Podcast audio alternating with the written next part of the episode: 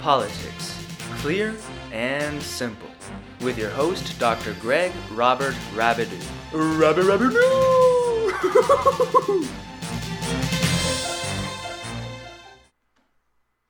Okay, welcome to the show where I make the unclear clear, I make the complex simple, I make the impossible possible, and in short, I make politics clear and simple, just like the introduction says. And I'm your host, Dr. Greg Rabidou. And there is progress because we, the people, have the power to build a better future. Folks, the people of this nation have spoken. They've delivered us a clear victory, a convincing victory, a victory for we the people. Okay, so seven days after our presidential election of November 3rd, today being November 10th, I am going to share with you my seven takeaways from our recent election. Here we go. Number one takeaway. Number one takeaway is that the Democratic Party and the Republican Party seem to have switched. They have. Did you ever see the, the movies, those crazy 80s movies where somebody was always switching into somebody else's body? You always had some adult switching into like a 12 year old, and the 12 year old switching into the adult, and they learned from each other. And there were laughs, and there were tears, and there were cries, and there was joy. And at the end, they switched back, having become better people. Okay, look, I don't know if that's exactly what's happening, but if you look at the numbers and you look at where the support came politically during this election, which really built on 2016, the Republicans have today a much more stronger argument that they are the party of the middle class and the party of the working class and the party of the tradespeople than the Democrats who have a stronger argument of being the party of big tech, of corporate giants, of the media, of executives in the media, lawyers, doctors, professional people, academicians, and elites in general. And this was not always the way, folks. If you're fairly new to politics and you go, yeah, this is okay, wasn't this uh, the way it was in 2016? This was never the way it was up until very, very recently the Republican Party was known as the bunch of folks that seemed to hang out at those exclusive country clubs. They had those crazy navy blue blazers they wore with brass buttons, and they seemed to always have a lot of money, and they were always playing golf. And the Democrats seemed to be the working class. And when you talked about people that worked in factories or worked 8, 10, 12 hour shifts and were in unions, you talked about Democratic Party. Many moons ago, my grandfather was a state representative for the state of Connecticut. He was a Democrat, and this was his orientation. This was his perspective. This was the world he inhabited and the, the world that inhabited him politically. But so much has changed over the last few decades.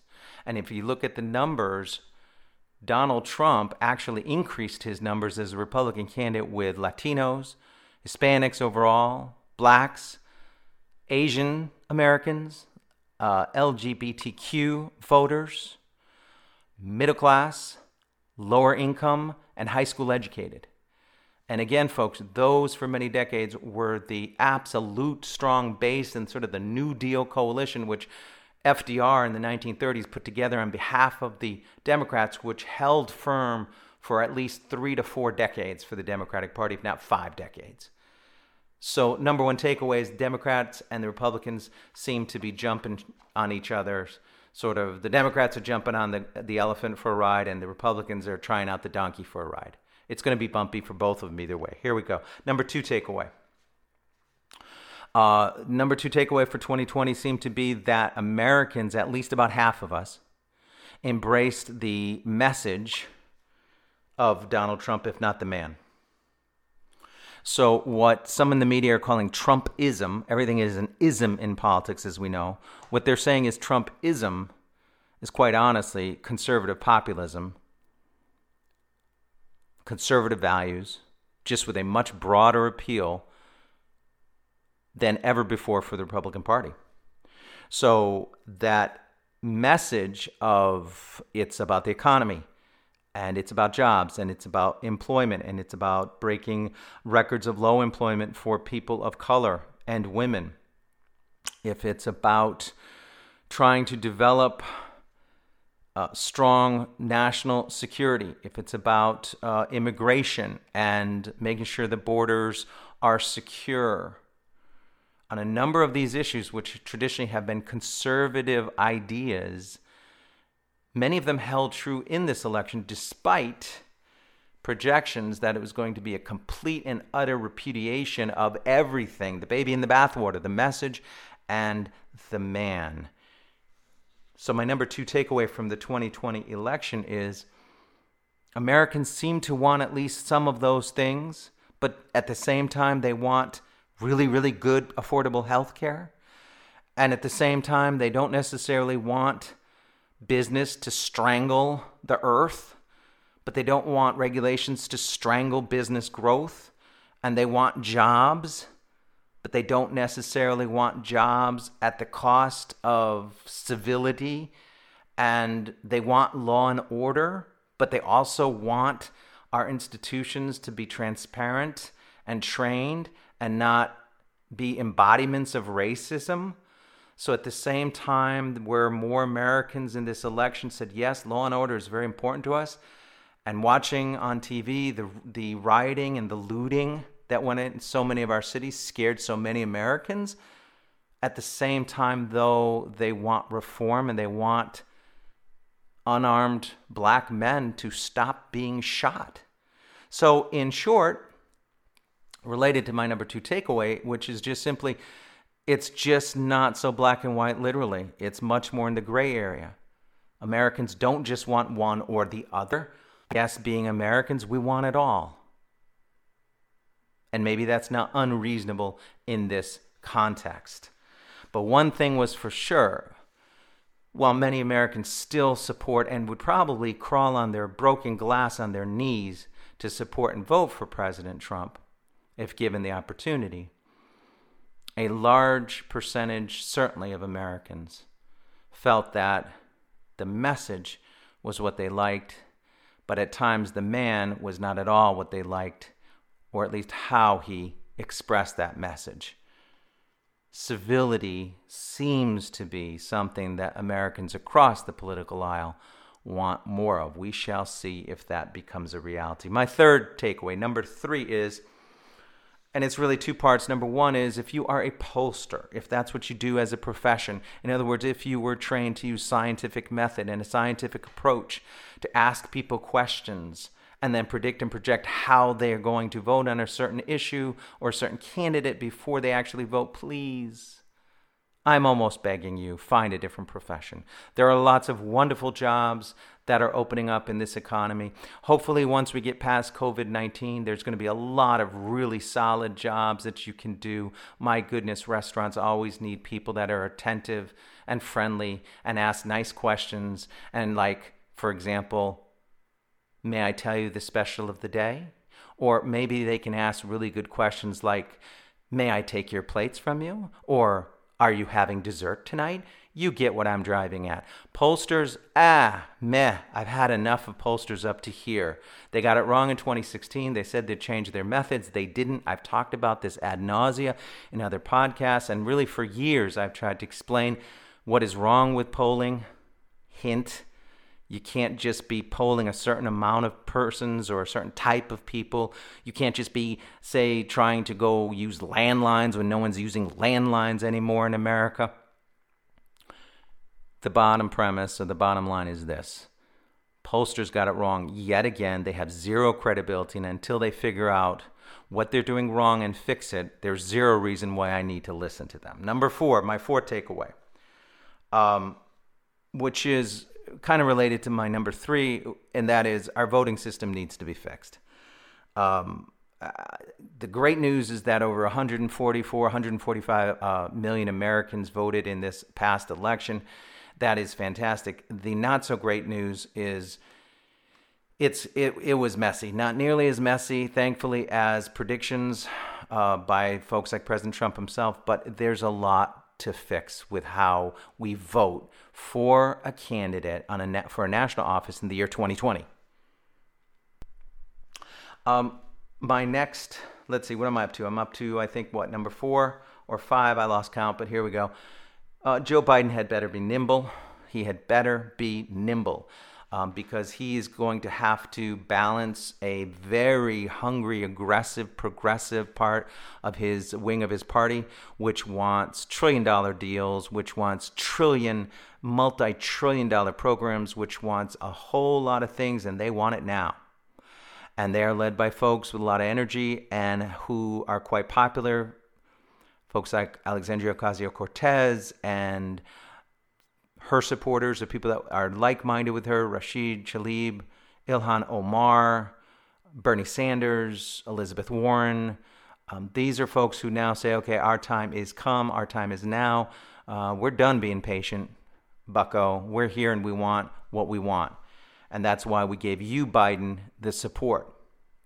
On the other hand, Biden has moderates, um, um, folks of the party like a Jim Clyburn out of North Carolina who say, no way are we going to the left. Um, things like socialism and things like defund the police and abolish the police almost cost us this election.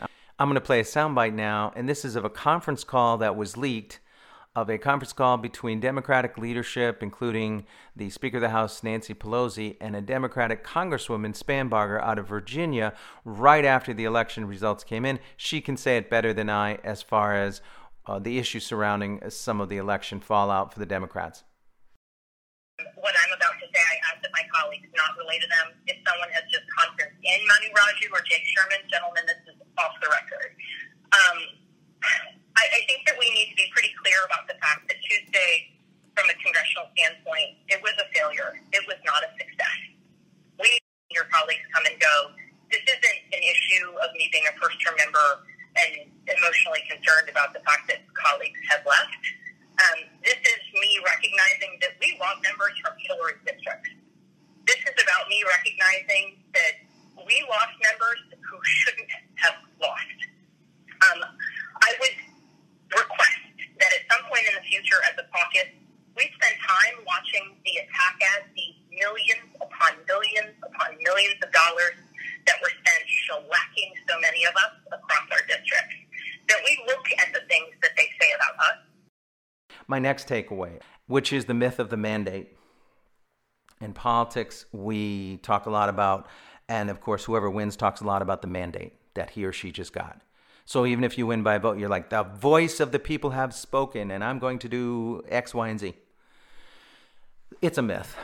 We have had so few political mandates in this country, it's, it's almost laughable. What almost always happens in this country, we are deeply divided in a number of issues.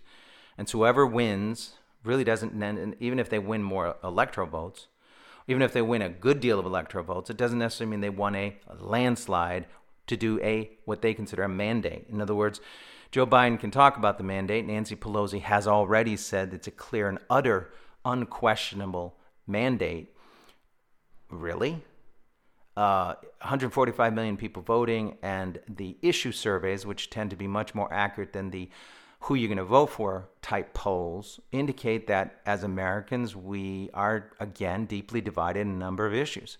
And like I said just a, a, minute or two ago, we want a number of things. We just don't necessarily want all of one or all of the other side. We kind of want to take what's best from the right and left and put it together in some sort of package that we can all live with.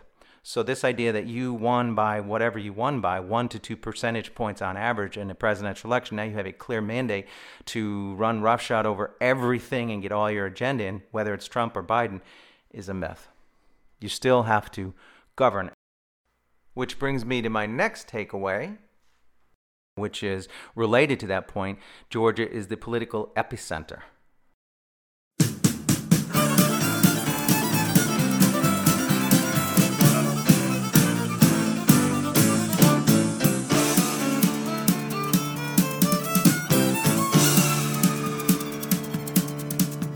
The devil went down to Georgia. He was looking.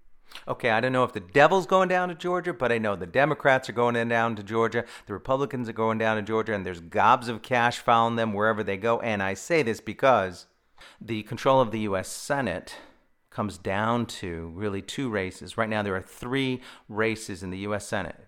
Again, just to refresh, there are 100 U.S. senators because or if it stays the way, and it looks like it will, as Joe Biden being the president and Kamala Harris being the vice president, by the Constitution, if you have 50 U.S. senators vote one way and you have 50 U.S. senators, makes up 100 vote another way, by the U.S. Constitution, whoever is in the White House as the vice president can break that 50 50 tie. So if it's 50 50, I'm assuming Kamala Harris will break the tie every single time in favor of what the Democrats want. The Democrats have the majority in the U.S. House. And if they have the presidency and the vice presidency, and they can break the tie in the Senate for all practical purposes, they would have control over all three uh, chambers House, Senate, executive branch, presidency. So there'd be pretty much, except for the U.S. Supreme Court and probably a few handful of major cases, that may be heard by the U.S. Supreme Court, they would pretty much be able to dictate the terms of what they want. So it comes down to three races right now. Uh, currently, because November 10th, literally today, just about two hours ago, the Democratic challenger for North Carolina, Cal Cunningham, conceded to the incumbent in North Carolina, the Republican Senator Thom Tillis. Tillis was up by about two or three percentage points. Um, they were having a recount, but it became clear that just uh, Cunningham was not going to get enough votes overturned, and there was still a pretty good margin of victory for Tillis. And so Cunningham did the classy thing, although legally it's not uh, mandatory or obligated to concede, but he did. And so that seat goes to Republicans. So currently, as we sit here, it is 49 U.S. Senate seats for the Republican Party and 48 seats for the Democratic Party, with three left to be decided. One is in Alaska, which looks clearly like it's going to be a Republican win, so that would be 50 48. So for the Democrats to go to a Kamala Harris tiebreaker, they would have to win both runoff seats, Senate seats in Georgia. Georgia's a little different than most states. That is, you don't just, it's not a winner take all. So if you win by a vote, you don't get the seat. If you if whoever wins does not get at least 50% of the overall vote, there's a runoff between the first place finisher and the second place finisher. So you have in Georgia, you have two Senate races. You have Kelly Loeffler, who was appointed when the Republican Senator Johnny Isakson retired. There was a few months to go before the election, so uh, Brian Kemp, the governor of Georgia, Republican, appointed Kelly Loeffler, who was and still is, the wife of a very uh, wealthy donor to the Republican Party. So she gets the Senate seat. She holds it for a few months, and then she actually has to go on the ballot and run against um, her opponent, which is Raphael Warnock, who is an African American Democrat candidate and a pastor in Georgia. Um, neither one gets 50% for that matter, neither one got 40%. There are about 22 other candidates running was amazing, right, for the seat. So they're going to have the runoff. So it's Loeffler against Warnock, and we'll see who wins there. It's probably going to be pretty tight. Uh, Loeffler is given a little bit of an advantage. In the second Georgia Senate, U.S. Senate seat, you have incumbent David Perdue, a Republican, running against uh, Democratic challenger Jon Ossoff. And uh, there's already been a ton of money that's been spent in these races uh, well over $200 million have already been spent in these races. And because the Democrats so much, understandably, want control of the U.S. Senate as well as the House and the presidency, there are predictions that it looks like there's going to be another 75 to 100 million dollars spent in Georgia in just the next few weeks to try to persuade Georgians to go Democrat in at least one, if not both, of those races. Um, the race as far as David Perdue and Ossoff. Uh, Perdue looked actually like he was going to win straight out on election night, but he dipped just a little below 50%. He's at about 49.8%, and Ossoff is about 37 to 38%. So while it could change, um, the betting money says that one of those races, probably the Perdue race, will go Republican. The Alaska race is probably going to go Republican. So my best guess is going to be 51-49 in the U.S. Senate. So Kamala Harris tiebreaker actually won't come into um, existence, although I have been wrong about things before. My last takeaway, number seven, and I'm going to dig into this one in just a moment as well, which is the Democratic Party, by their own polling, their own polling now and their own predictions, looked that and were pretty confident that they were going to increase the majority they have in the U.S. House of Representatives. Um, they predicted anywhere from 15, they would take and win a net gain of anywhere 15 to 25 new U.S. House seats. Um, it didn't happen. In fact, just the opposite happened. And not just the opposite, but what makes it even more interesting is that if 2018 was indeed the year of the Democratic women, in other words, 89 women were elected to the U.S. House of Representatives in the year 2018 in the year 2020, this election that we just had seven days ago, you had a record number, which would turn out to be a record number of uh, Republican women, conservative women, being elected to the U.S. House.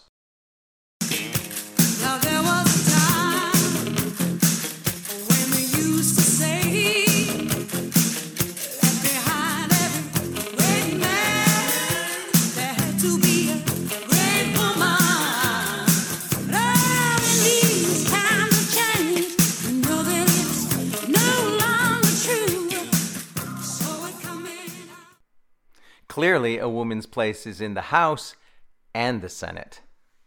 And they won in liberal states like Minnesota, they won in moderate states, and they won in traditionally conservative states like Oklahoma.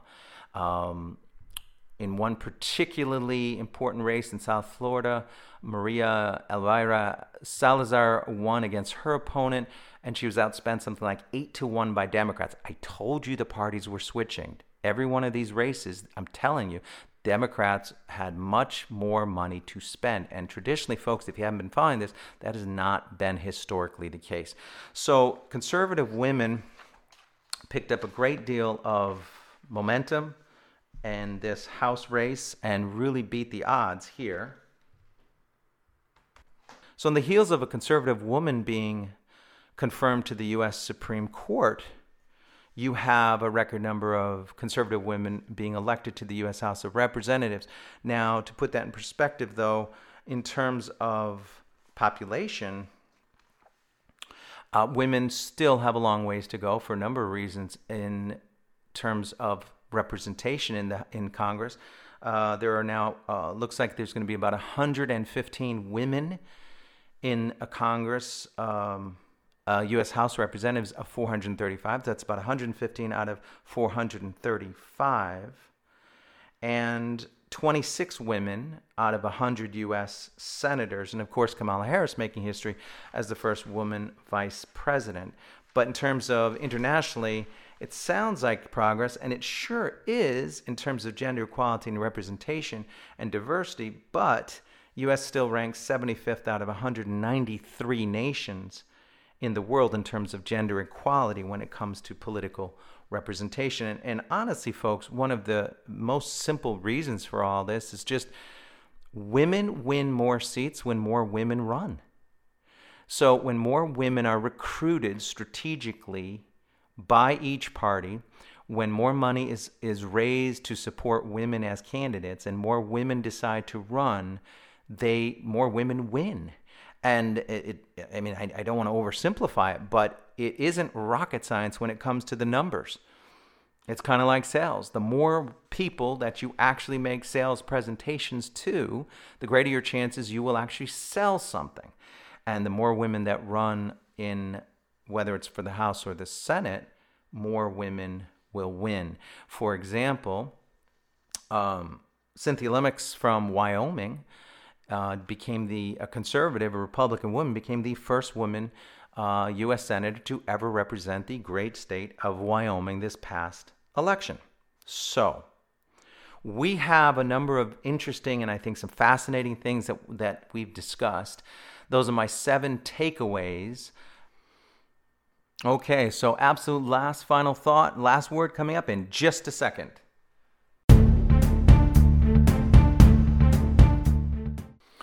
So in sports, I'm sure you've heard the saying that you're only as good as your last touchdown pass. You're only as good as your last strikeout. You're only as good as your last winning shot you made. You know, what have you done for us? What have you done for the fans? What have you done for your team? Not just lately, but like now, like today. And I think of that a little bit when I come to it seems like every election we are told that the upcoming election is truly the most dramatic, the most tectonic plate shifting election in our nation's history, that it is the most important, and what you do will have dire consequences one way or the other. And then we have the election. And then the new president and new vice president take office. And all the new nationally elected folks take office, whether they're in the House or Senate. And all of your local officials, whether it's governors or mayors or councilmen or councilwomen, state senators, state representatives, judges take office. And then before you know it, you're hard at work, you're trying to take care of yourself, take care of your family, go to school, get an education, finish that degree, get a promotion, and you find yourself right up against a new election. And you're told once again it's the most important, it has the most dire consequences, and the incredible entire history of the United States will literally rest on the balance of your shoulders of who you vote for. And look, I don't want to diminish or demean the importance of any one election. And I don't want to demean or diminish the importance of participation in democracy. In fact, participation by all of us is absolutely crucial to a democracy. It's one of those things that separates us from a communist nation or authoritarian nation, a dictatorship, where even if you wanted to, you can't participate. You do what you're told. And so I would just simply offer that every election is certainly important, but it's also what you do in between elections that is equally, if not more important the vigilance that we all spend in terms of making sure our democracy does not erode, that our rights are not taken away from us by anyone for any reason, and for keeping all those who are in power, who at least say that they're there to represent us, the people, that no matter what party they're in, are held accountable by what they say and what they do. I don't care personally whether it's a man or a woman, uh, skin color, no skin color, age, as long as you're legal and you can actually run and win. Don't care, don't care, and don't care. It's wonderful in many ways to see our country hopefully getting more representative, and I hope it continues that. But here's my point. Ultimately, I don't care in the sense of whoever you are, you need to be held accountable by the people that put you in office. And so I will just share that the one concern certainly I have is I hope for a much more hmm, objective and aggressive and tough minded media to do their job to everybody Republican, Democrat, anything in between. Tough questions should be asked of everybody who at any point says, the American people want such and such. Really, then the question should begin to that person. How do you know that? What's your plans? Did you do what you say? If you didn't, why not? If you're going to, when?